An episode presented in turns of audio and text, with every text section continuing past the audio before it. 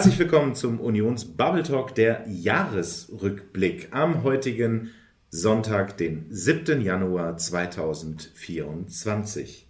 Und damit wünsche ich euch allen ein frohes und gesegnetes neues Jahr, in dem es mit Sicherheit politisch genauso spannend weitergeht, wie wir das im vergangenen Jahr schon erleben durften. Mit mir gemeinsam begrüße ich auch alle Co-Hosts und auch euch, lieber Baha, lieber Manuel, lieber Marcel, ein frohes und gesegnetes neues Jahr. Hallo. Hallo, frohes, Frohes neues, neues Jahr. Jahr. Danke. Hallo. Wir blicken heute zurück auf ein wirklich intensives politisches Jahr 2023. Und wir schauen, was wir politisch erlebt haben, was uns bewegt hat, was uns aufgeregt hat, was uns vielleicht auch belustigt hat. Und zum allerersten Mal sitzen wir jetzt für diesen sehr intensiven Jahresrückblick für die nächsten sechseinhalb Stunden alle zusammen, wirklich live, vis-à-vis. In dem Sinne starten wir durch und blicken auf den Januar 2023. Aber bevor ihr jetzt denkt, wir gehen es einfach chronologisch durch. Nein, aber im Januar geschah direkt die erste große politische Neuerung des Jahres. Nach einem Bericht vom Schlachtfeld Berlin verabschiedete sich kurz darauf unsere bisherige Bundesverteidigungsminister, Christ, Ministerin Christiane, Christina. Christina. Christina, Christina. Man hat schon den Namen vergessen, fällt mir gerade auf. Meine Schwiegermutter heißt so, deswegen kann ich mir das merken. Christina. Christine Lamprecht. Es waren auf jeden Fall die denkwürdigsten 56 Sekunden des Jahres 2023 aus verteidigungspolitischer Sicht, in der uns Christine, Christine? Christina. Christine, La Christina oder Christina. Christine Lamprecht auf jeden Fall erklären wollte, dass sie in diesem tollen Kriegsjahr jede Menge tolle Begegnungen und Menschen erlebt hat. 18 Tage später, glaube ich, ich glaube, es war der 18. Januar, war der Rücktritt klar und wir bekamen den aktuell beliebtesten Politiker Deutschlands zum neuen Bundesverteidigungsminister, den ehemaligen Innenminister Niedersachsens, Boris Pistorius, der, und daran erinnere ich mich, in seinem ersten Statement erstmal Scholz richtig einen mitgegeben hat, indem er gesagt hat, er, der Kanzler, hat mich gestern Abend angerufen. Erinnert ihr euch noch daran? Ja. ja. Er war nicht erste Wahl. Ja. Wer war es eigentlich vorher? Ist da mal irgendwas rausgekommen? Wollte Klingbeil? Ich meine, die Debatte, wenn ich mich recht erinnere, war doch, erstmal muss Parität gewahrt werden. Genau. Und dann war die Frage, ist das überhaupt möglich? Ja, dann gingen ein paar Namen durch die Gegend. Ich habe ich es falsch in Erinnerung? Eva Högel war auch unter anderem mal kurz genannt Eva worden. Högel, ja. Ja. Und, äh, Also Eva Högel, die Siebchen aktuelle. Wehrbeauftragte des Deutschen Bundestages. Genau. Aber war dann schnell wieder verworfen worden. Siebchen Die es ja auch nur geworden wurde, geworden wurde, die es auch nur wurde, weil äh, Mützenich damals äh, auch da nochmal dran erinnert, weil wir das ja in anderem Zusammenhang auch noch ganz spannend hatten, ähm, weil ja damals Mützenich Johannes Kahrs nicht haben wollte, der daraufhin ja seine Ämter hingeschmissen hat. Und sich Schließfächern gewidmet Ich wollte gerade sagen, das war doch mit der Schließfläche. Nein, aber das ist ja eigentlich, das ist ja, das ist ja SPD-Personalpolitik offenkundig, dass der, der eine gegen den anderen schießt und man dann einfach beleidigt abhaut zur Not. Genau, und deswegen musst du erstmal jemanden finden, der nicht beleidigt ist oder beleidigt wurde bei der SPD. Und das ist ja schwierig. Insofern war die Werbeauftragte raus. Dann war ja die Frage, wie kannst du Parität auch in den Landesverbänden sichern? Ja, auch das, war. Aber das war ja dann im möglich. Endeffekt egal. Aber ich Ja. glaube, aber ich glaube schon, dass diese, diese, diese Frage nach äh, äh, sozialdemokratischer Personalpolitik irgendwo eine Rolle gespielt hat, weil Boris Pistorius hat nie Verantwortung in der Partei getragen. Der hat sich, also der hat seine Politik als Innenminister wohl ganz stark gemacht. Zuvor war er, glaube ich, Oberbürgermeister auch in Osnabrück. Naja, aber man muss dazu sagen, ihn, also für ihn spricht ja nochmal was anderes. Der, der, der Vorsitzende der AfD, Co-Vorsitzende der AfD, Tino Kruppala, Schruppala, hat das ja vor kurzem Dein gesagt. Landsmann, er ist dein ja Landsmann, du musst es. Urenkel des berühmten Feldherrn Borius Pistorius. Richtig. Insofern ist er ja prädestiniert eigentlich für den Job gewesen. Bitte, Ja? bitte, ja, bitte Boris, was? Boris, Boris Pistorius. Ja, in seiner, an dir in seiner, vorbeigegangen. in seiner legendären Neujahrsansprache hat Tino Kruppalo Boris Pistorius, unser Verteidigungsminister Wer Boris ist jetzt Tino. Copallo? Nicht verwandt mit Hubertus Heilus. heilloses Durcheinander. Äh, im, äh, nein, aber wir waren ja alle doch dankbar auch, dass Chris, Christine Tine Lam- äh, Lambrecht äh, dann weg Genau. war. Weil ich meine, was, was hatten wir mit ihr vorher alles schon durch? Ja, ne? das, das ist es ja. Sie ist es. Sie also ist wir ja- hatten die 5000 Helme, Den Helikopterflug nach Helikopter- Sylt. den China-Club. China, China Club. Stimmt, ja. Gab es dann noch mehr Helme? Ja, es gab dann noch mehr Helme. Ja, okay. Ja. Dann gab es dann gab's die, die, die, die, die, den, der Gepard, der ja kein Panzer ist, aber der auch zwei Rohre hat und Ja. der, aus, der, der ganz laut schießen kann. Und Ja, also äh, Christiane Lambrecht hat uns äh, auch Christina! Christine! so... Christine! Christine Oh Gott, wir müssen die ganze Folge nochmal machen. Christine, das, was ich so schön fand, Christine Der Name ist aber Lambrecht, wirklich weg. Christine Lambrecht hat uns ja auch so verlassen, ähm, wie sie ihr Amt geführt hat. Man wusste lange nicht, äh, macht sie überhaupt den großen Zapfenstreich? Wo ist sie? Sie war plötzlich abgetaucht. Aus dem Ministerium hieß es, ähm, sie kam plötzlich nicht mehr. Sie ist um 16 Uhr gegangen. Keiner wusste, was los war. Ähm, ähm, Boris Pistorius hat dann sein Amt übernommen und war ja auch sofort äh, involviert äh, in, in der Rammstein-Konferenz, die Mhm. Tag ein- später, die richtig. einen Tag, die einen Tag später war. Ähm, und wo ja dann auch ähm, äh, in dem Zusammenhang die Lieferung der, der Marder-Schützenpanzer zusammen mit den Bradleys Mhm. aus den USA vereinbart wurde. Also Boris Pistorius hat ja dann direkt zehn Tage lang performt und Lamprecht ist einfach untergetaucht. Stimmt, und so am- hatte sie ihr Amt auch geführt. Stimmt, äh, Pistorius musste am ersten Tag direkt mit, äh, mit, äh, mit dem amerikanischen Verteidigungsminister auf, zusammen auftreten. Äh, Hat einfach nur das schnelle Briefing irgendwie aus dem Ministerium Ja. bekommen. Aber, äh, aber es stimmt, also wir wussten ja auch nicht. Irgendwann kam, im, ich weiß noch nicht mal mehr wann, kam mir dann die Nachricht, ja, es gibt noch einen Zapfenstreich. Kann sich noch jemand daran erinnern, welche Lieder sie sich gewünscht hat? Nein. Jetzt mal ganz ehrlich in die Runde gefragt. Nee, tatsächlich nicht. Muss ich auch gestehen. Aber ich. Also bei, bei Angela Merkel wissen wir es, glaube ich, alle noch. Ja. also ich- Rote Rosen und, also für mich soll es rote Ja. Rosen regnen und du hast den Farbfilm vergessen, aber von Christ Tine, Tina. Tine, Tine, Christine Lambrecht. Gott, das wird echt zum peinlichen Running Gag. Wir ich, bleiben einfach beim Nachnamen jetzt. Genau, Frau Lamprecht, die E-Book, eh- ehemalige E-Book. Guck mal auf. ehemalige E-Book. Ich finde tatsächlich einen Punkt ganz interessant, dieses zehn Tage performt, was du gerade gesagt hast, Manuel. Es gibt ja so diversesten wissenschaftlichen, ähm, ich sage jetzt mal Richtungen, den Primary and Recency Effekt. Und der quasi erste Eindruck, der Primary Effekt, da muss man sagen, da hat Pistorius geliefert. Und ich behaupte jetzt einfach mal dreist, der zerrt auch heute noch von diesem ersten Eindruck. Also von den ersten, in Anführungszeichen, zehn Tagen, Ja. wo er tatsächlich, ich glaube, jedem positiv aufgefallen ist. ja. Und das ist, ihr könnt euch vielleicht erinnern an diese glorreiche Reportage, ja, die der Stefan Lamprecht, Steffen, Steffen Lamprecht, äh, äh, Lambi, Lambi Herr Lamprecht. Herr, Herr Lambi Der heißt hat. überhaupt nicht Lambrecht, der heißt einfach nur Steffen, Stefan Lambi. Steffen Lambi. Stefan Lambi, ja. Wir müssen wirklich schneiden. Hier wird überhaupt nichts geschnitten. So, wir können, wir können, wenn wir sonst bei X Live sind, auch nicht schneiden. Ja, ist richtig. Ja. Jetzt weiß jeder So. zumindest, dass wir Dilettanten Und- sind. und- Weiter so. Und da, wenn ihr euch daran erinnert, da wurde ja dann auch in der dritten Folge, glaube ich, ähm, Boris Pistorius eingeführt und er hatte gesagt, ich habe jetzt zehn Tage, zehn Tage und für mich war klar, ich muss sofort loslegen. Ich habe keine Einarbeitungszeit und mir darf jetzt bloß kein Fehler passieren. Kein einziger Fehler. Also er ist sofort aus seiner, er ist ja ein guter Verwaltungsmensch. Daniel, du hast es ja angesprochen, er war ja auch Bürgermeister äh, und hat als Innenminister in Ja, gut, das war, das war Scholz auch mal, aber. in ein, ein, einen guten Job gemacht. Ähm, und das ist ja sein Amtsverständnis. Und das kommt tatsächlich an in einer Bundesregierung tatsächlich, wo er ja herausragt, allein schon deshalb, dass er den Job so macht, wie man es erwarten kann, weil viele Minister ja unterperformen. Wir haben die ersten zehn Tage, ich stimme dir zu, Baha, dass da irgendwie performt wurde, aber was ist denn dann geblieben? Also man erlebte jetzt, ich glaube, zwei, drei Mal im Jahr gab es die Situation, wo man das Gefühl hatte, er prescht irgendwie mal kurz vor mit, mit einer Entscheidung und auch mit einer Sache irgendwie äh, Thema Waffenlieferungen äh, Ukraine. Wurde dann immer wieder eingefangen und irgendwann hörte es auch auf. Ich- und seitdem an gibt es vielleicht noch ein paar starke Bilder, aber jetzt wirklich programmatisch erlebe ich da gerade Nee, wenig. aber ich glaube, da gibt es so dieses Good Cop, Bad Cop Spiel zwischen, ähm, zwischen äh, Scholz und ähm, Pistorius. Pistorius hat in den ersten Tagen gut performt. Jeder denkt, oh, das ist ein guter Verteidigungsminister.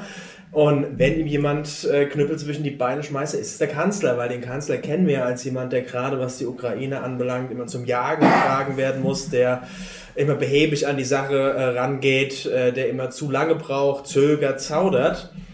Und ich glaube, das geht rein mit Scholz nach Hause. Und ähm, Mhm. Pistorius ist da aus der Nummer raus. Das stimmt auch, wenn man sagt, dass am Ende des Tages Außenpolitik und sicherlich auch aktuell Verteidigungspolitik am Ende im Kanzleramt gemacht wird. Und ich glaube auch, dass Pistorius lange gut aussehen kann, ähm, solange der Kanzler das tut, was er Genau. tut. Genau. Aber in dem Moment, wo es zu einem Konflikt kommt, zu einem echten Konflikt zwischen den beiden, dann wird es interessant. Also, äh, Ja, aber, die, aber also für mich stellt sich aber eine Frage. Also kann er deswegen so lange gut aussehen, bis er halt auch mal irgendwas in der Truppe macht oder im Ministerium? Weil die groß angekündigten Reformen etc., er hat ein bisschen Personal umgebaut, aber strukturell und im ministerialen Aufbau ist doch noch nicht viel passiert, Ähm, oder? Also genau, es ist ja so, äh, Pistorius hat einen sehr guten Start. Das ging dann so bis Mitte des Jahres. Er war dann ja auch, ähm, auch sofort in Kiew und ähm, hat sich ja dann auch mit dem ukrainischen Verteidigungsminister getroffen, mit Präsident Zelensky. Ähm, und dann ging es ja um die Haushaltsverhandlungen, ja, für das, für das im Sommer, für das kommende Jahr. Und da ist so das erste Mal, wo Pistorius ein Stoppschild bekommen hat vom Bundeskanzleramt, ich weiß es nicht, auf jeden Fall in der Fraktion, weil Boris Pistorius wollte rund 10 Milliarden Euro mehr haben für die Bundeswehr, für den Etat. Neben dem Sondervermögen von 100 Milliarden. Und die hat er nicht bekommen. Er hat 1,5, 1,7 Ja, Moment, Milliarden bekommen. Moment, Moment, bekommen hat er noch gar nichts, weil das Thema Also- Haushalt ist ein eigenes. Ich denke, dazu werden wir auch noch kommen. Im Laufe, im Laufe des, des Abends. Aber äh, das war so das erste Mal, wo er wirklich auch gebremst wurde. So. Und seitdem, du hast es richtig gesagt, also er ist natürlich sehr präsent und hat auch, ähm, ist ja auch optisch und was er sagt, ist er ja auch immer sehr, sehr gut, kann sich sehr gut präsentieren. Aber wir haben eben das Thema Nachbestellungen jetzt gehabt. Ähm, Das ging auch schon im Herbst los, wo man gesagt hat, Mensch, wir haben hier äh, Panzerhaubitzen 2000 an die Ukraine ab- abgegeben. Es wurde bisher noch nichts bestellt. Die, die, Ja, die aber, aber gleichzeitig, aber ja. Moment, aber Moment, ist es nicht so, dass gleichzeitig jeder Zweite irgendwie mittlerweile jammert darüber, dass die Industrie angeblich nicht produzieren würde? Ich meine, da, da, Ja, da beißt die- sich doch die, die Katze in den Schwanz. Genau, weil die Industrie, die, es ist ja so bei Rüstung, die Industrie darf ja nicht auf Halde produzieren. Die Industrie darf immer nur erst mit einer Genehmigung ähm, ähm, produzieren, entweder für den Eigenbedarf, für, für die Bundeswehr oder für ein Exportgeschäft.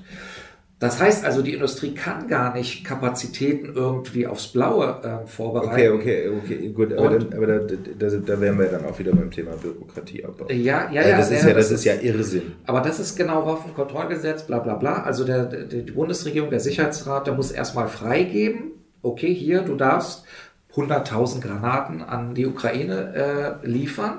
Dann erst wird Fangen das die an zu produzieren, an, die weil sie sonst keine Sicherheit haben. aufzubauen.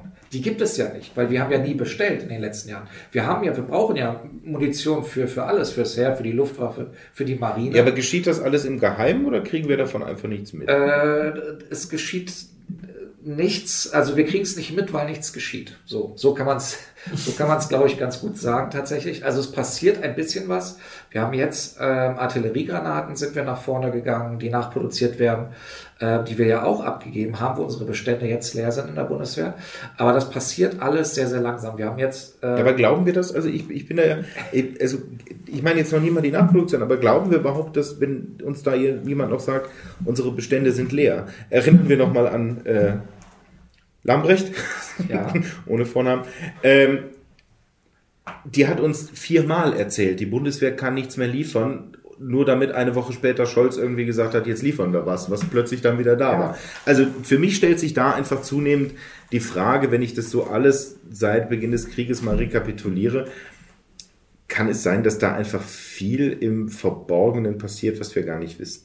Und was auch keiner wissen soll, keiner wissen darf, oder dass das quasi VS nur für den Dienstgebrauch ist.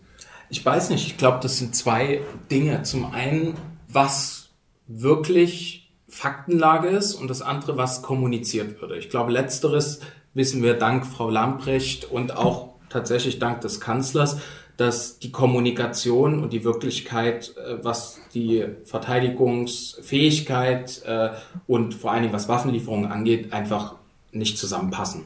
Also seit dem Einmarsch Russlands in die Ukraine haben wir eine Ausrede oder eine Erklärung nach der anderen gehört, die dann wieder, wie du sagst, eingefangen wurde, zurückgenommen wurde.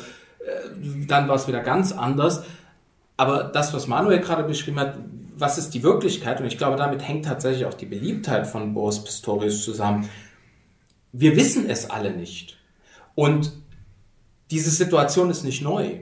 Die war so und deswegen wird diesem Mann auch erstmal sehr viel Vertrauen zugeschrieben, weil er den Eindruck vermittelt, er hat einen Überblick, genau. er hat genau. das im Griff, er weiß, was er tut. Also die ja. Bilder, die Kommunikation, die ganz wir von genau. ihm gesehen haben, ja. ich glaube, die waren ganz, ganz wichtig für ihn. Und er hat sich damit relativ schnell hoch, ich sage jetzt mal Richtung Sonne gebracht. Und jetzt zehrt er davon.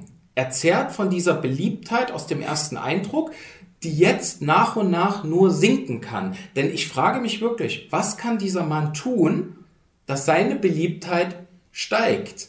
Weil die Faktenlage, wie es um die Bundeswehr, die Verteidigungsfähigkeit, die Waffenlieferung etc. geht, die, die ist ja schlechter, als es die, tatsächlich vermittelt wird. Die also, Kriegstüchtigkeit, ne? Wir dürfen Kriegs auch dieses Wort nicht vergessen. Ja, also deswegen, ich, äh, vielleicht noch den Satz, ja. Marcel, ich, ich glaube wirklich, dass wir es mit einem relativ guten Politiker zu tun haben, ein sehr guter Verwalter, wie ihr ja gesagt habt, oder erfahrener Verwaltungsmann, der sich einfach einen sehr guten Puffer aufgebaut hat zum Beginn und der jetzt von diesem Puffer zehrt. Und ich muss auch sagen, die Diskussion jetzt um die Wiedereinführung allgemeiner Wehrpflicht oder ähnliches Modell, du merkst ja, dass, dass er, er kommt auch gar nicht mit den Themen durch und es zahlt weder auf ihn ein, noch äh, passiert da irgendwas. Also ich glaube, er ist einfach bloß als Politiker gerade gewollt vom Typus her, aber umso mehr er tatsächlich zeigt von seiner Politik, umso schwieriger wird's für ihn.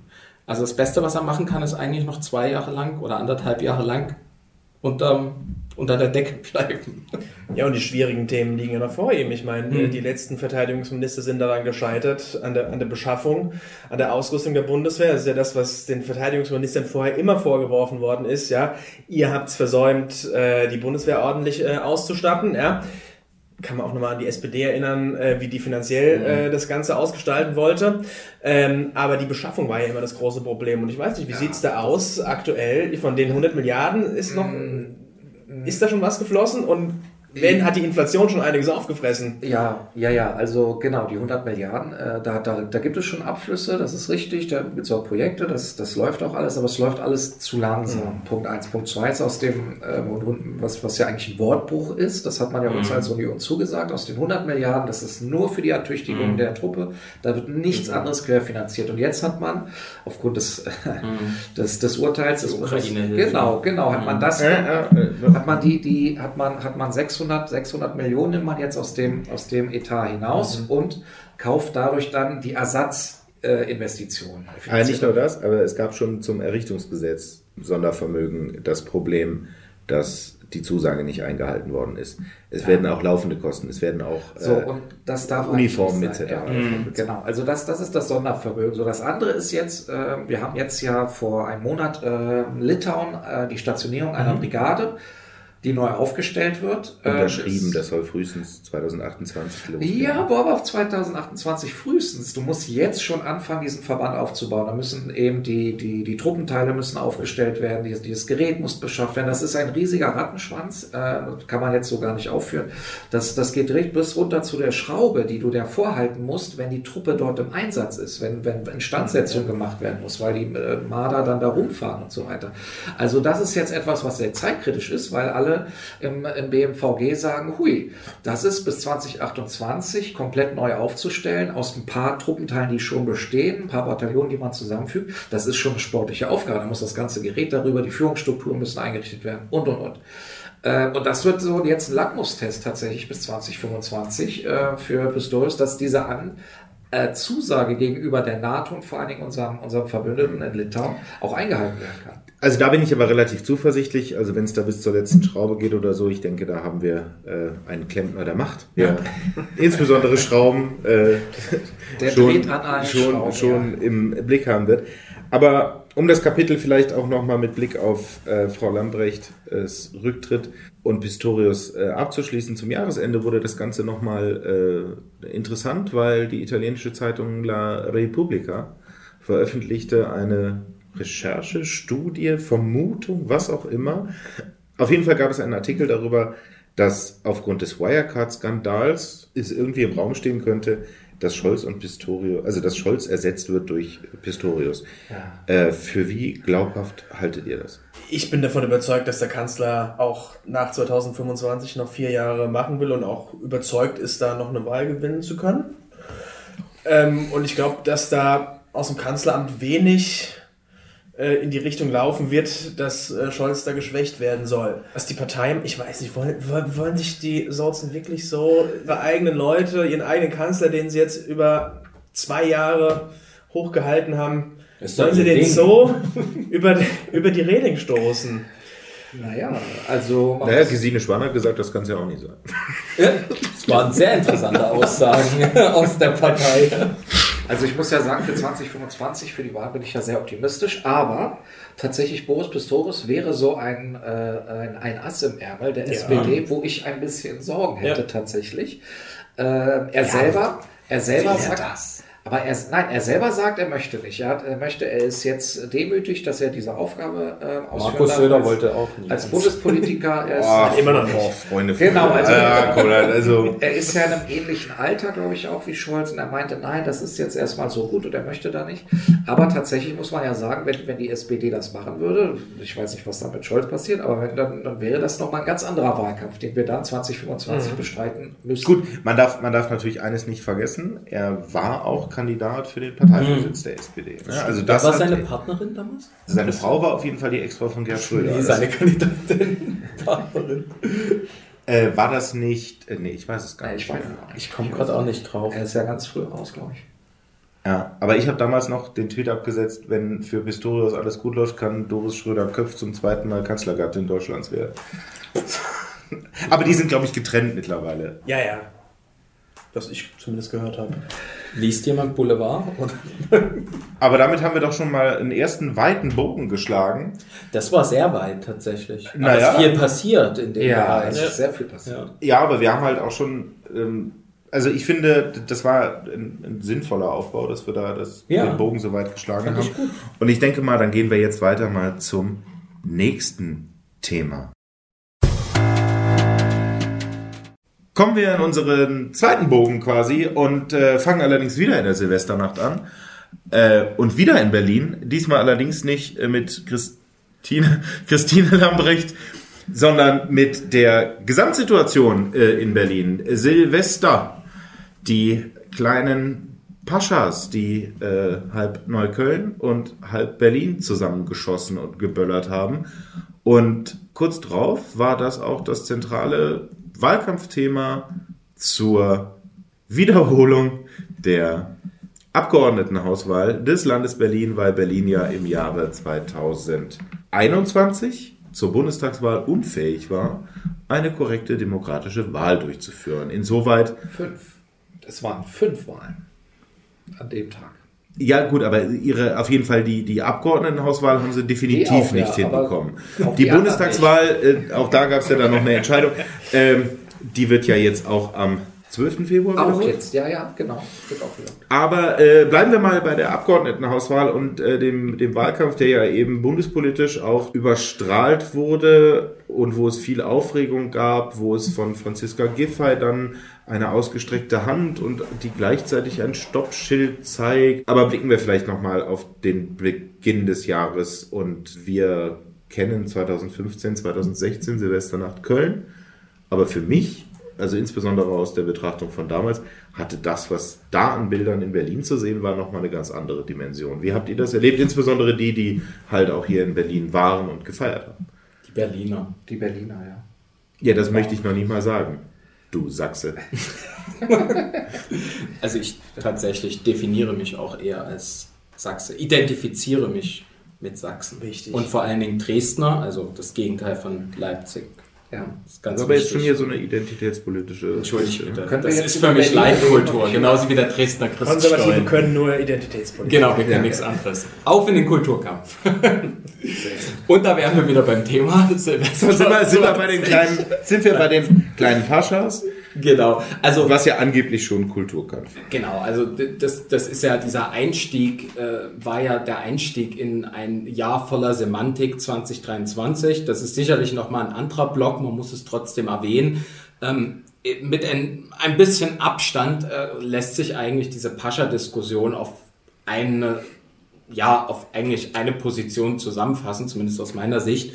Ähm, Friedrich Merz hat die Sache oder die Sachlage so beschrieben, wie es war und wie es ist und wählte dazu Worte, wo man maximal darüber diskutieren kann, ob Friedrich Merz es so sagen darf oder nicht. Und da erinnere ich mich daran, wie meine Eltern mich eigentlich sehr häufig kleiner Pascha genannt haben, ähm, weil ich mich manchmal oder häufig nicht zu benehmen wusste es einfach auch zum normalen Sprachgebrauch gehörte.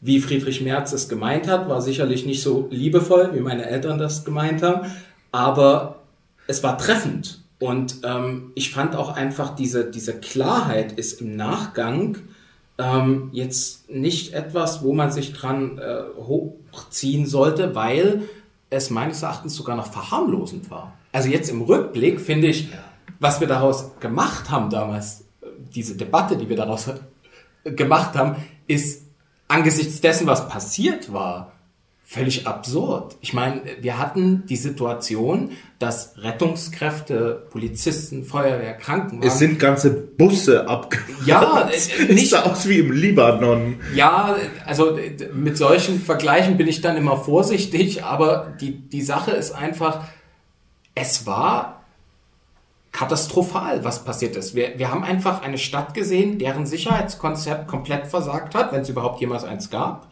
Wir haben eine Stadt gesehen, wo Rettungskräfte, also Menschen, die anderen Menschen helfen, direkt angegriffen wurden und das eben nicht von irgendwelchen äh, Jugendlichen, die mal irgendwann falsch abgebogen sind, sondern einfach von Menschen, und meinetwegen auch Jugendlichen, aber auch erwachsenen Männern und wahrscheinlich Frauen waren auch dabei, möchte ja niemand ausschließen, die ganz bewusst den Konflikt gesucht haben und andere angegriffen haben.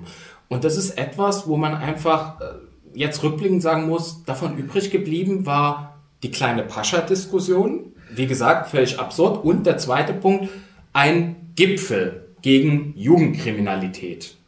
Ja, Weiß jemand, was daraus eigentlich geworden ist? Nein. Nein, ja, mit, mit, mit Ausnahme dieses, dieses Handreichen und Stoppschild. Aber das, das absolut. Das, aber ist denn da bis heute irgendwas konzeptionell mal Nein, das Ding an der worden? Sache ist ja, die Diskussion hätten wir eigentlich schon vor Jahren führen müssen. Ja? Also wenn man sich Ja. mal mit den, mit den Lehrkräften äh, an gewissen Schulen unterhält, die schildern solche, äh, jetzt nicht solche Szenen wie an äh, Silvester, wo Busse abgebrannt sind, also die fackeln ihre, ihre Schulbusse jetzt nicht ab. Ballert erstmal die halbe Klasse aus. Ja, aber wenn, Aber wir, zumindest- wenn wir uns an den Konflikt, den wir nach dem 7. Oktober gesehen haben, an Berliner Genau. Schulen erinnern, Ganz genau. die Aggression ist Ganz an genau. den Schulen schon seit sehr, sehr langer Zeit. Ganz genau. da. Und was ist jetzt äh, das Resultat ein Jahr nach der Äußerung? Wir haben ewig über den Pascha diskutiert, über die Wortwahl, über die Semantik, ähm, wie schlimm das doch alles ist. Äh, es wird ja heute wieder in den Diskussionen rausgeholt, tagtäglich, wenn aber ihr äh, äh, zerstört ja oder vergiftet den Diskurs mit euren Paschas und was weiß ich, was sind die ganzen anderen Begriffe, die da kommen. Und wirklich über das Problem diskutiert wurde nie. Und ich glaube, das war letztlich auch die Taktik.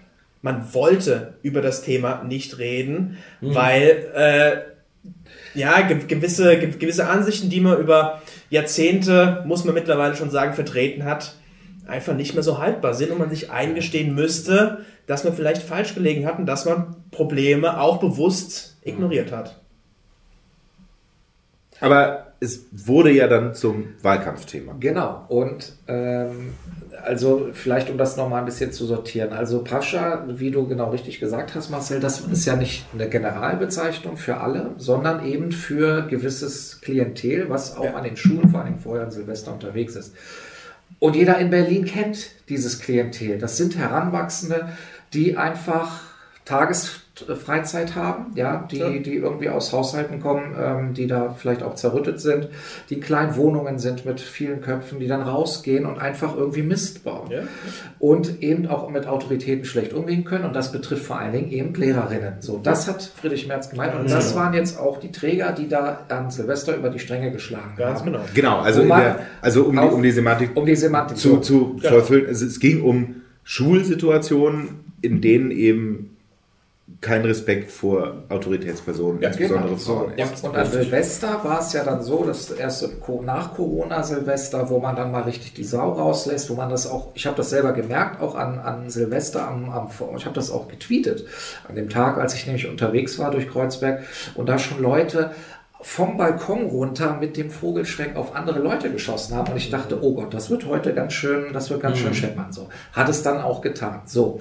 Das war dann die Nacht, dann Pascha, dann die Diskussion im Wahlkampf. Und ähm, wenn wir auf das Ergebnis gucken, die CDU hat da ja sehr, sehr gut ähm, abgeschnitten, hat über 10 Prozent für Berliner Verhältnisse sehr, sehr gut abgeschnitten, über 10 Prozent ähm, herausgeholt. So, und jetzt kommt nämlich das, was, ähm, äh, was, was mir aufgefallen ist im Wahlkampf, ähm, wo Linke, SPD und Grüne in äh, Berlin einen großen Fehler gemacht haben, indem sie nämlich Friedrich Merz und Kai Wegner dargestellt haben als die Rassisten, die Pauschalierer, die hier über, ähm, äh, äh, über Menschen richten und so weiter. Und das kam in der Bevölkerung genau andersherum an. Nein, das sind jetzt genau die Themen, die wir jetzt diskutieren möchten, müssen, weil wir gesehen haben, oh, es ist an Silvester schiefgegangen. Und die Taktik der, der, der, Regier der Senatsparteien ist komplett nicht aufgegangen. Und sie haben immer weiter gemacht. Und ähm, da gab es dann auch den, von den Jusos eine Aktion, ähm, äh, irgendwie, dass das Kai Wegner Rassist sei. Da gab es diese Vornamendebatte noch, weil es da eine Anfrage mal gab von zwei Abgeordneten. Ja, Baha, genau. Das ist hat jetzt auch mein, also wenn, wenn du schon über deine Eltern sprichst als kleiner Pascha, was ist eigentlich mit deinem Vornamen? Also Baha ist ja tatsächlich nur ein äh, Dark quasi. Nein, das ist mein echter Name. Ich sehe die Blicke hier alle so. Ich- mein Gott, heißt er wirklich Andreas?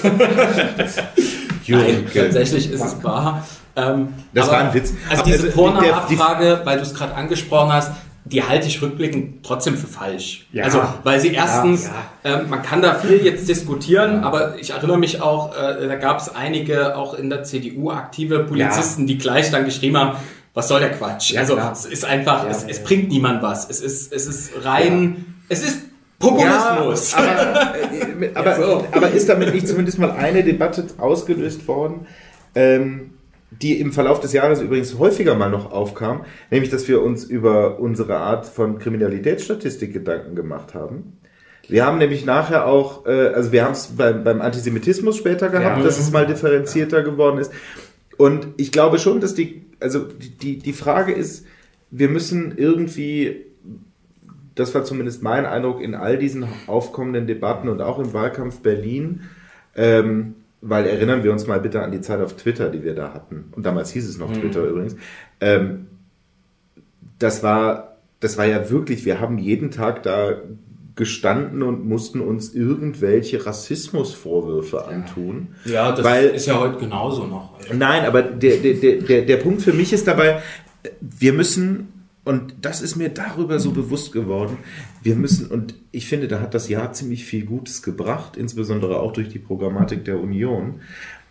Wir müssen auch mal wieder den Begriff Ausländer, Zuwanderer, Migrant, wir müssen das mal wieder neutral verwenden können. Wir sind da mittlerweile in einem, in einem Umstand, dass sobald du Migrant sagst, dass du entweder denkst, du darfst das Wort gar nicht in linksgrünen Kreisen verwenden, weil klingt schon böse oder könnte böse aufgefasst werden. Oder wir haben automatisch immer mit im Kopf, dass wir damit vielleicht auch etwas verbinden, wie wir es eben in dieser Silvesternacht erlebt haben. Und das fand ich dann so spannend in der, in der, im, im Wahlergebnis, dass den Menschen das einfach furchtbar egal war. Die Und- waren einfach und froh, das dass sich dann einer drum gekümmert Aber das finde ich gut, dass du es gerade sagst und vielleicht müssen wir das äh, dann nochmal vertiefen. Es muss uns egal sein. Also wa was wir doch 2023 gelernt haben, ist, wir können es einem bestimmten Klientel oder politischen Arm, Raum, äh, Bereich, wie auch immer man es nennen will, nicht recht machen. Egal welches Wort wir nutzen, sie werden es immer in einen Kontext packen, wenn es ihnen gerade passt, dass es uns negativ ausgelegt werden kann. Deswegen will ich das gar nicht vertiefen. Ich glaube bloß, die Vornamenabfrage hatte weder den Sinn, eine Debatte anzufachen oder zu beginnen. Sie war überhaupt nicht hilfreich und sie war meines Erachtens dankbar angenommen worden vom politischen Mitbewerber. Hauptgegner sind wir noch nicht, das kommt später sicherlich. Ähm, und ich will da einfach nochmal, weil wir gerade über Wahl sprechen, einen interessanten Punkt reinbringen. Bei allen vier Wahlen, die wir 2023 hatten, Landtagswahlen, war die Berlin-Wahl deshalb interessant, weil die CDU mehr Stimmen gewonnen hat von den Grünen als von der AfD. Und das finde ich so skurril, wenn man sich mal überlegt. Findest du das wirklich skurril? Ja, es ist skurril, wenn du dir überlegst, wie der politische Mitbewerber uns eben geframed Genau, hat wie zu der die Zeit. Debatten führen am Ende. Und das ist Ja. hochinteressant, weil das Ja, ist nämlich der auch- Gegensatz aber- zu den anderen Ja, Wahlen aber ich gewesen. Ja, aber es sind aber, auch die, es sind aber auch die SUVs der Grünen, die abgefackelt sind. Ich weiß gar nicht, ob Ja, ja, SUV dabei aber wenn man, wenn man sich immer anguckt, wo die Grünen vor Ort äh, in Verantwortung sind, äh, aus meiner Gegend kommt der einzige grüne Landrat in Bayern, der im letzten Jahr auch öfters äh, durch die Medien Mhm. ähm, äh, gekreist ist, bei Lanz war, auch äh, da äh, innerparteilich Mhm. Einzige kritische. Genau, der einzige kritische, der ähm, Reden wir gerade mit Konrad? Nee, es ist nur eine Landspose. Ach so, so. ach so Schweigen, kollektives Schweigen im Raum. Was hat das Ja. Gemacht? Lassen Sie mich da, da. Ja, äh, das war der, der einer der wenigen Grünen, die die äh, Zäune an Grenzen in, ins Spiel gebracht haben. Äh, das war jemand, der gesagt hat, bei ihm zu Hause äh, im, Wahl, im äh, Landkreis äh, ist äh, die Situation eine Katastrophe und der gesagt hat, äh, als es um die Pascha-Diskussion ging, äh, der Begriff ist eigentlich noch verherrlichend, weil er selbst Hauptschullehrer gewesen ist, äh, lange Jahre und die Situation vor Ort kennt. Ja, und da muss man dazu sagen, gerade äh, der Landkreis, wo er, wo er äh, äh, Landrat ist, es ist eigentlich ein klassischer CSU-Landkreis, ja, wo aber Grüne, die, sag ich mal, pragmatische Politik machen, am Ende auch erfolgreich sind. Und Du meinst, die, die, die Wirklichkeit reingelassen haben. Ja, aber kann man, aber kann Genau. man, aber kann man, aber kann man denn, kann man denn überhaupt Berliner Grüne mit, mit, mit dem Rest vergleichen? Man kann auch sicherlich SPD äh, Berlin und CDU Berlin wieder nicht Also- mit dem Rest der Republik vergleichen. Nein, die, die Grünen bei uns, die sind schon, ähm, das ist schon ein Raumschiff. Vor allen Dingen ähm, in Friedrichshain-Kreuzberg. Es gibt natürlich dann so die Realo. Kreisverbände wie jetzt Stege-Zehlendorf oder Reinickendorf zum Beispiel, aber so mh, auch meiner, wo ich ja herkomme, Berlin-Mitte, ähm, das ist schon etwas, was du nicht mit den Bavü-Grünen vergleichen kannst oder mit Hessen-Land oder so. Nein, die sind da schon ihre eigenen. Ähm, Bin übrigens ein großer Freund von Baden-Württemberg Grün. Gut, ähm, aber um vielleicht nochmal zur Wahl zurückzukommen und das vielleicht jetzt Ja. auch mit Blick auf Berlin, äh, dass wir dann mal zur nächsten Wahl rübergehen. Aber eine Sache, die haben wir alle noch gar nicht erwähnt und die ist auch schon wieder weg, äh, aus den Köpfen, vielleicht aber nochmal in Erinnerung gerufen. Es war allen Ernstes so, dass obwohl die CDU 10% Führung hatte, dass Rot-Rot-Grün allen Ernstes erstmal noch überlegt haben, ob sie nicht doch zusammen weitermachen sollen. Und das war auch wieder so eine absurde Debatte. Ich Ja. finde, wir hatten 2021 die Situation. Ja, wir haben die Bundestagswahl verloren, weil wir nicht gewonnen haben, also nicht erster Platz waren. Trotzdem hatten wir selbstverständlich das Recht zu sondieren. Und ich finde es auch total in Ordnung, wenn man sondiert, obwohl man eine Wahl nicht gewonnen hat. Also nicht erster, man kann ja weder gewinnen noch verlieren, so. Aber es ist natürlich dreist. Also es, es ist dreist, wenn du erst eine Wahl vergurkst, also sie erstmal nicht hinbekommst, ja, als, als amtierender Senat, dann kommt die Nachwahl, dann wirst du massiv abgestraft vom Wähler. Wirklich massiv, wenn man sich die Wählerwanderung anguckt, Ja. war das schon hart. Es war ein ganz, ganz klares Signal der meisten Wählerinnen und Wähler zu sagen, wir wollen das so nicht mehr, also in der Konstellation.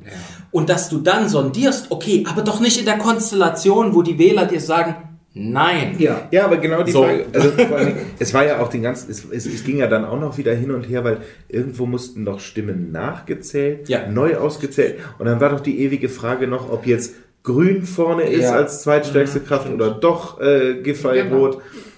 Ähm, aber ich fand das schon in gewissen Teilen einfach absurd, dass da zwei, drei Tage wirklich drüber debattiert wurde und man als CDU daneben stand und sich gedacht hat, Leute, wir, wir führen mit 10% vor euch.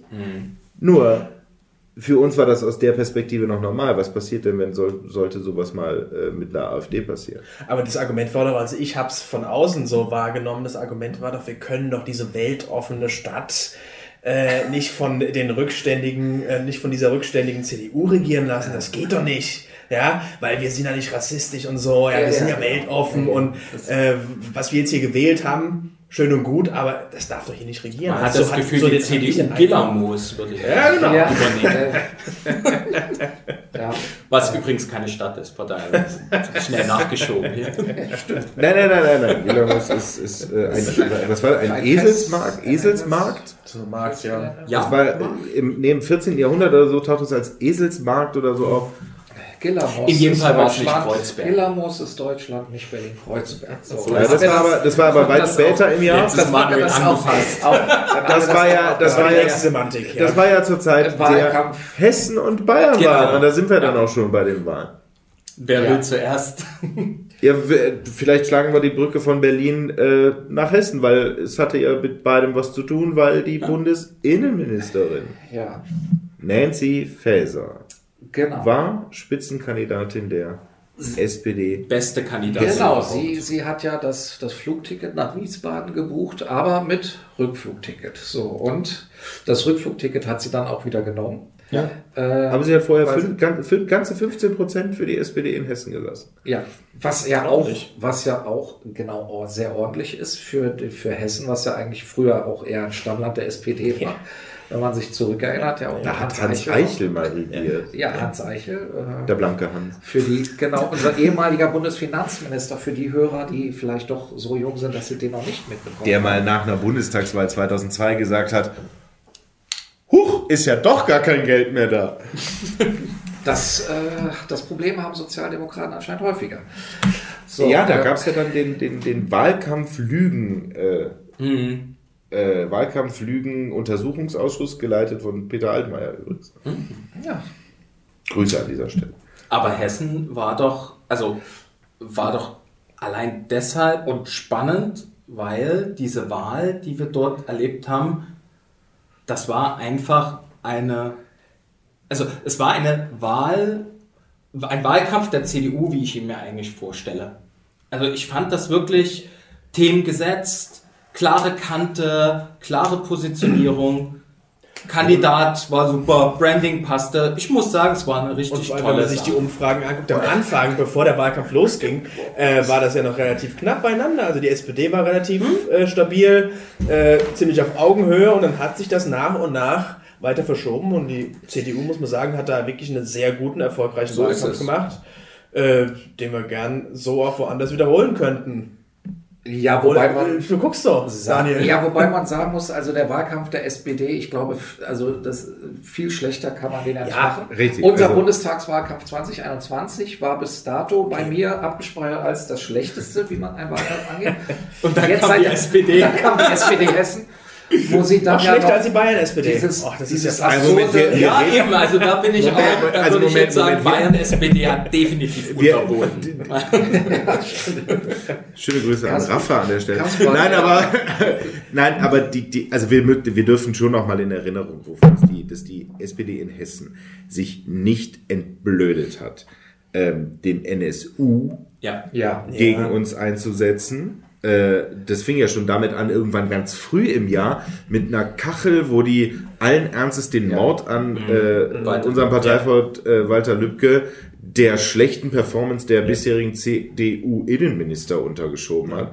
Das war ja, Unterirdisch. Wahnsinn. Unterirdisch. Und- Wenn man sich da mal zurückerinnert, denkt das, man wirklich. das potenziert hatten wir dann nochmal später in diesem Video. Ja, Ja. genau. In diesem Instagram-Video. Ähm, was auch ohne Konzept irgendwie da rausgehauen wurde. Ja gut, das Ähm, erinnerte mich dann auch wiederum an den Wahlkampf 2021 der Ja. CDU. Ja, Sendung genau, mit, aber das, das war ja auch Sendung mit der. Maus.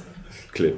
Das war ja auch unterirdisch, wo dann irgendwie ähm, Boris reingesagt wurde, er muss sich doch jetzt endlich mal von rechts distanzieren, ja, Ja. und äh, da insinuiert wurde, dass er das nötig hätte, wo er Mhm. das doch vorher auch schon im Aber da hatten wir doch- TV-Duell mehrfach gesagt Aber da hat. hatten wir danach doch, da hatten wir danach doch auch Unterirdisch. diese etwas skurrile Debatte nach Welche? der Wahl. Also wir hatten ja sowieso, darauf werden wir mit Sicherheit auch nochmal gesondert zu sprechen kommen, ewig über das Jahr die große Frage, gestern ist ein Sack Reis umgefallen, was bedeutet das eigentlich für Friedrich Merz? So ist es. Ähm, Ja. doch nach der Wahl hatten wir doch diese Debatte, ob jetzt ein populistischer Wahlkampf wie Markus Söder ihn geführt hätte oder ein nicht populistischer Wahlkampf wie Boris Rhein ihn geführt hätte.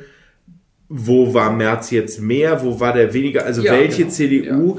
Also Ja. wir, wir haben da ja auch mal medial wieder erlebt, eine SPD, die krachend scheitert, mit einer Bundesministerin an der Spitze, wo Ja. keinerlei Konsequenzen gezogen wird. Aber danach Frage- wurde erstmal diskutiert, Was bedeutet das? was bedeutet das für Friedrich Merz? Und da muss ich sagen, dass auch das, ich, ich bin ja immer so, so, was Wählerwanderung angeht, das interessiert mich und das mag euch ja nerven, aber auch da, in Bayern, wo ja angeblich der populistischste Wahlkampf des Jahrhunderts Ja, geführt schlimm, wurde, hat Markus Söder in dem Wahlkampf weitaus mehr Stimmen Ja. vom linken Lager zugewonnen als von den Rechten. Als wir also- an die Rechten abgegeben oder so haben. sogar. Das ist das Spannende. ja, aber selbst mehr als von den Rechten. Und es, es ist einfach so skurril. An was machen die Leute das fest? Also Ja. du fragst dich manchmal, diejenigen, die relativ schnell mit diesen, also auch medial, ne, das sind ja eigentlich alles intelligente Menschen, die, wo man davon ausgeht, dass sie sich mit den Themen beschäftigen, bevor sie darüber neutral berichten.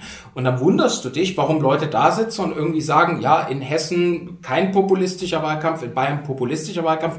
Was war denn da bitte der Messgrad? Wenn es die Wähler sind, die ja am Ende des Tages das Feedback geben. Also man kann ja populistisch sein. Die Frage ist, ob man irgendwie anspricht oder nicht.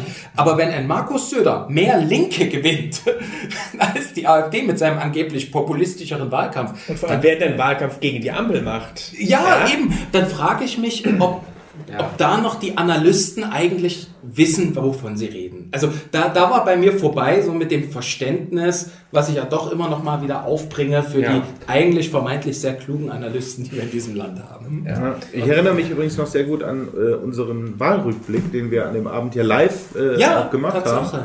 haben äh, und wie sich die Zahlen entwickelt hatten.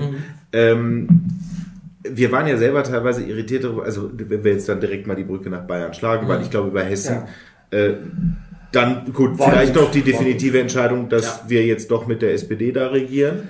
Was auch Ich sag dazu einfach, war. weil da fing ja auch wieder an, was Ja. bedeutet das eigentlich für die Bundes und ich sag einfach, bei den ganzen Fragen sage ich immer, es sind Landesentscheidungen. Ja. Ich bin kein Hesse. Ich habe auch nicht den Einblick in äh, die, die Landespolitik und die jeweiligen Ja. und die Aber ich, jeweiligen. finde- ich finde, es hat einen strategisch trotzdem interessanten Punkt. Wenn du, unabhängig jetzt davon, für wen sie sich entschieden haben, es zeigt doch, dass auch diese Debatte, die uns immer wieder auf Bundesebene erwischt, mit wem wollt ihr denn regieren 2025? Naja, wir regieren mit dem, der gerne an der Macht bleiben will. Weil am Ende des Tages sind die anderen Parteien und ihre Mitglieder oder parteipolitisch aktiven Personen interessiert an Macht, an nichts anderem. Und deswegen, wenn du ein gutes Ergebnis für die CDU hast, wie in Hessen, kannst du dir danach den Partner aussuchen. Und dann nimmst du natürlich den Partner, der mehr Schnittmengen mit dir hat. Und die SPD schien, ich behaupte es jetzt mal, verzweifelt genug gewesen zu sein, fast alle Punkte aufzugeben. Lass uns, lass uns, lass uns solche Überlegungen mal in den, in, in den späteren Blog irgendwie Thema, Okay. Thema Ausblick äh, äh, und, und äh, Strategie oder sonst was packen. Für mich war halt äh, an der Stelle noch interessant, okay, wir haben die Entscheidung getroffen. Äh, in Bayern war schon vor der Wahl klar, dass es keine Re Regierung mit Grünen geben wird. Ja. Ja. Ja. Ähm, ja. Weil, also auf Markus Söder Wort kann man, kann man sich 110% verlassen, das wissen wir alle. Er hat dann aber im Wahlkampf zwischendurch schon ein bisschen noch zurückgerudert, als dann auch wirklich jeder Analyst gesagt hat, oh, jetzt bist du hier in eine Falle getappt, dass du dich so an die äh, Freien Wähler das, gekettet und das hast. ist das Problem. Und äh, die, die, die, und die Freien Wähler, äh, die haben gerade in Niederbayern und in Oberbayern in gewissen Teilen die, die CSU im Würgegriff. Ja? Äh, in Niederbayern äh, sind die Freien Wähler fast so stark wie die CSU. Das muss man sich mal vorstellen. Das war CSU-Stammland. Schlimm. Ja, Über äh, gefühlt Aber ich Jahrhunderte. verstehe das. Ja? Aber, Äh, aber da, da merkt man eben auch Populismus und ich glaube, wir können an Nein. der Stelle jetzt einmal die Aiwanger Flugblatt Ja. Affäre erwähnen. Wir haben darüber ganze zwei Podcasts Ja, gemacht. Die Ja. könnt ihr euch gerne anhören. Ähm, ich glaube, das müssen wir hier nicht nochmal wiederholen, weil wir da sehr ausführlich Ja, und sehr detailliert Und da gibt es bei dem Wahlkampf eigentlich zwei Punkte, die mich gestört haben. Einmal von der Partei her gesehen und einmal von äh, den Mitgliedern äh, her gesehen. Ähm, ich weiß nicht, ob es wirklich klug war von Markus Söder, sich am Anfang schon auf die Freien Wähler festzulegen. Weil, wie wir jetzt sehen, er hätte zumindest die SPD gehabt. Ja? Ja. Mit der er hätte regieren können und mit der hätte äh, am Ende auch einen gewissen Druck auf die Freien Wähler äh, aufbauen können. Ja, aber das, das ist wirklich klug und ich weiß, wir reden später über Strategie, aber ich finde es wirklich einen ganz, ganz interessanten Punkt.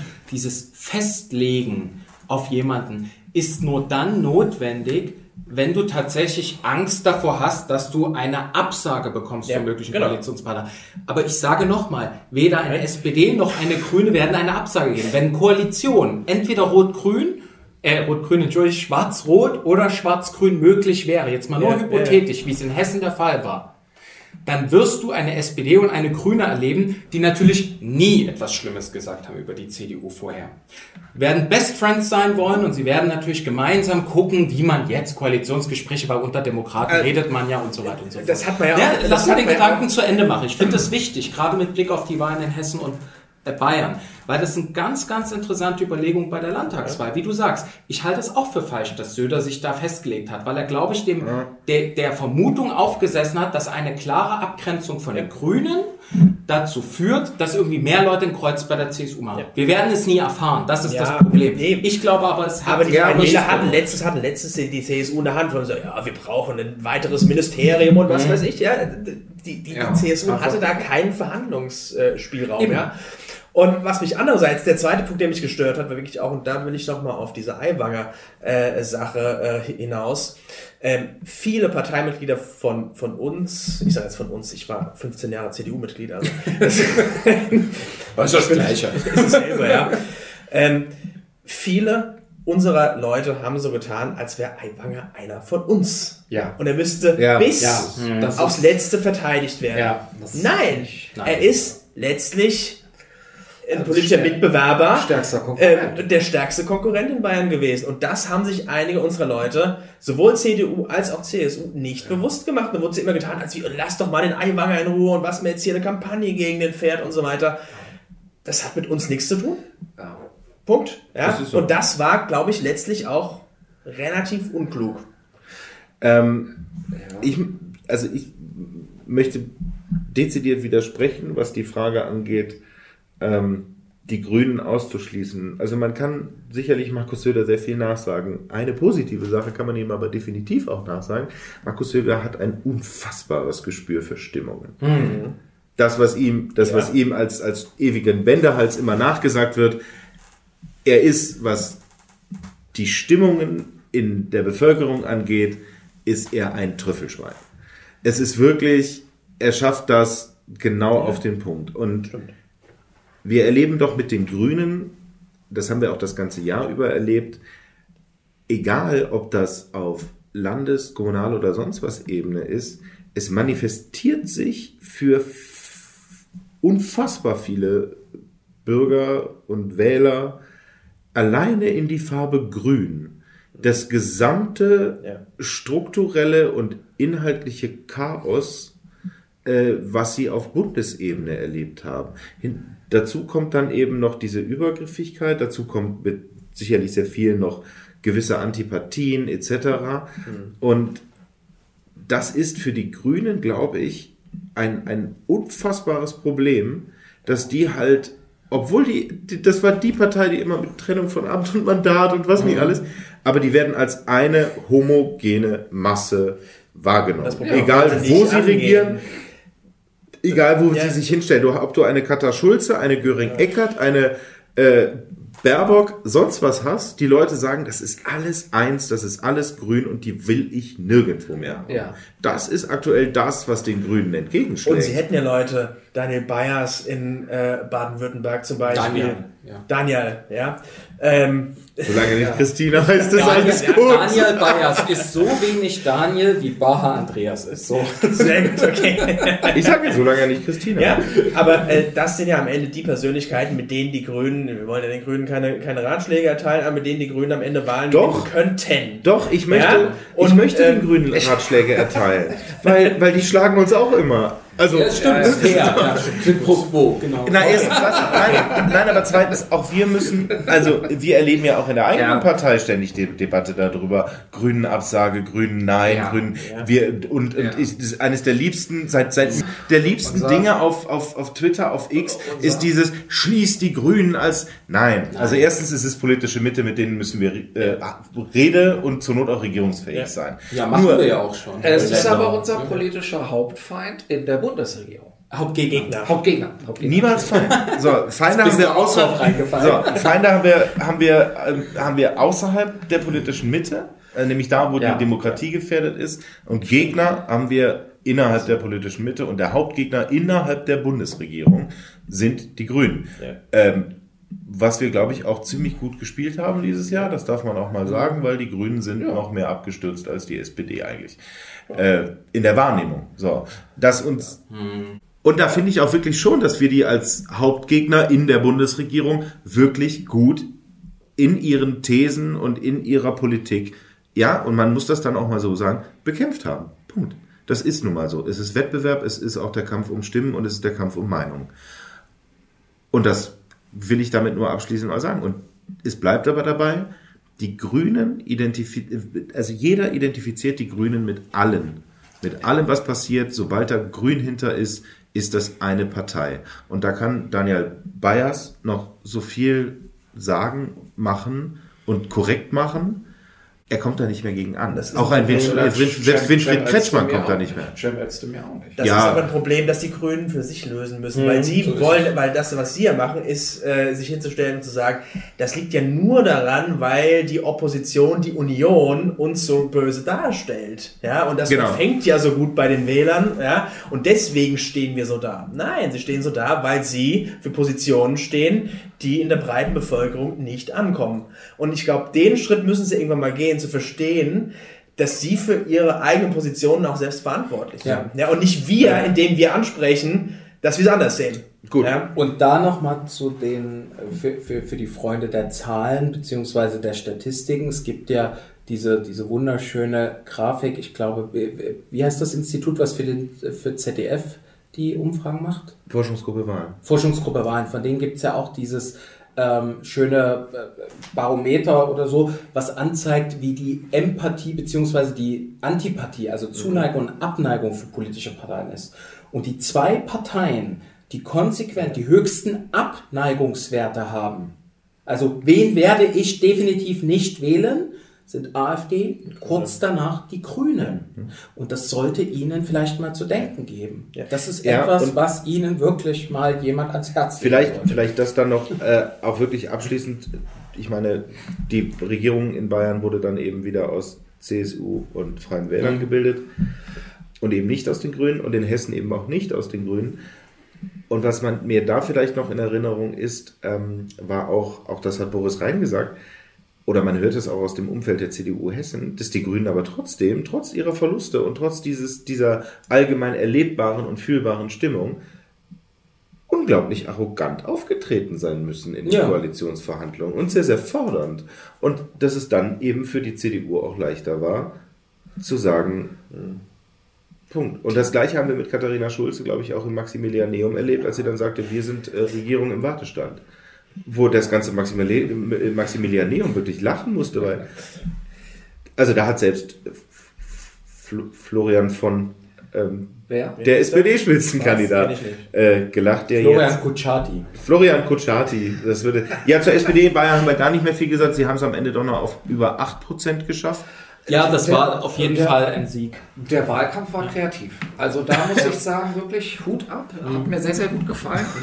Äh, nicht alles. Ich fand war diese Schwarz-Weiß gegen, äh, Schwarz-Rot gegenüberstellung. Das war ganz was Neues. Kasperle-Theater war das- mega. Ja, Das hat die mich- Face- das hat mich ist die gefallen. Augsburger die, Puppenkiste. die Face-Off-Wahlplakate, Großfläche. Oh ja, die waren super. großartig. Sympathisch. Stimmt. Sympathisch. Stimmt, das waren ja diese, diese Monster-Gesichter. Meine, meine Kinder haben sich regelmäßig zu Tode erschreckt, wenn wir nicht Stadt gefahren sind. Clara und ich hatten ja so ein eigenes. Ja. Damit sind wir ebenfalls unterstützend in den Wahlkampf Ich glaube, Twitter hat das ja teilweise über sensible Inhalte ausgeblendet. Ne? Das war ja wirklich so. Ja, also es war wirklich ein sehr, Chucky, die oder sehr, sehr kreativer Wahlkampf. Das Also war ja mir sehr richtig- Nee, aber es ist ein. Achtungserfolg am Ende. Ich meine, wir alle sind von 6 Ein bis Achtungserfolg. wir sind alle von 6 Ach, komm, bis 7 Sie waren- Prozent ausgegangen. Insofern Ich weiß, dass, ich weiß noch, dass äh, wir während der Live-Wahlrückschau äh, sind die zwischendurch auf sieben runter und dann waren sie am Ende doch wieder auf acht. und jetzt sind sie wo? 6.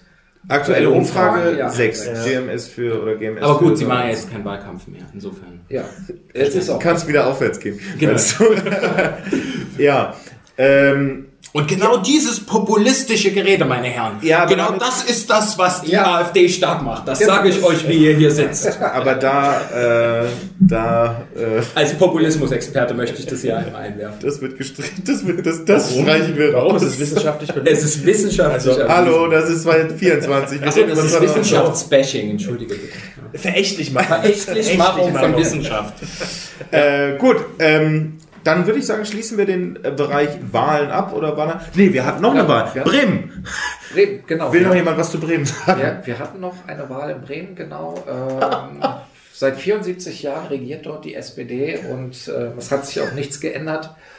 Ist das immer noch das meistverschuldetste Bundesland? Nächster Punkt, würde ich Es sagen. ist alles zu Bremen gesagt. Also als bayerischer Lehrer sage ich zu Bremen besser nix.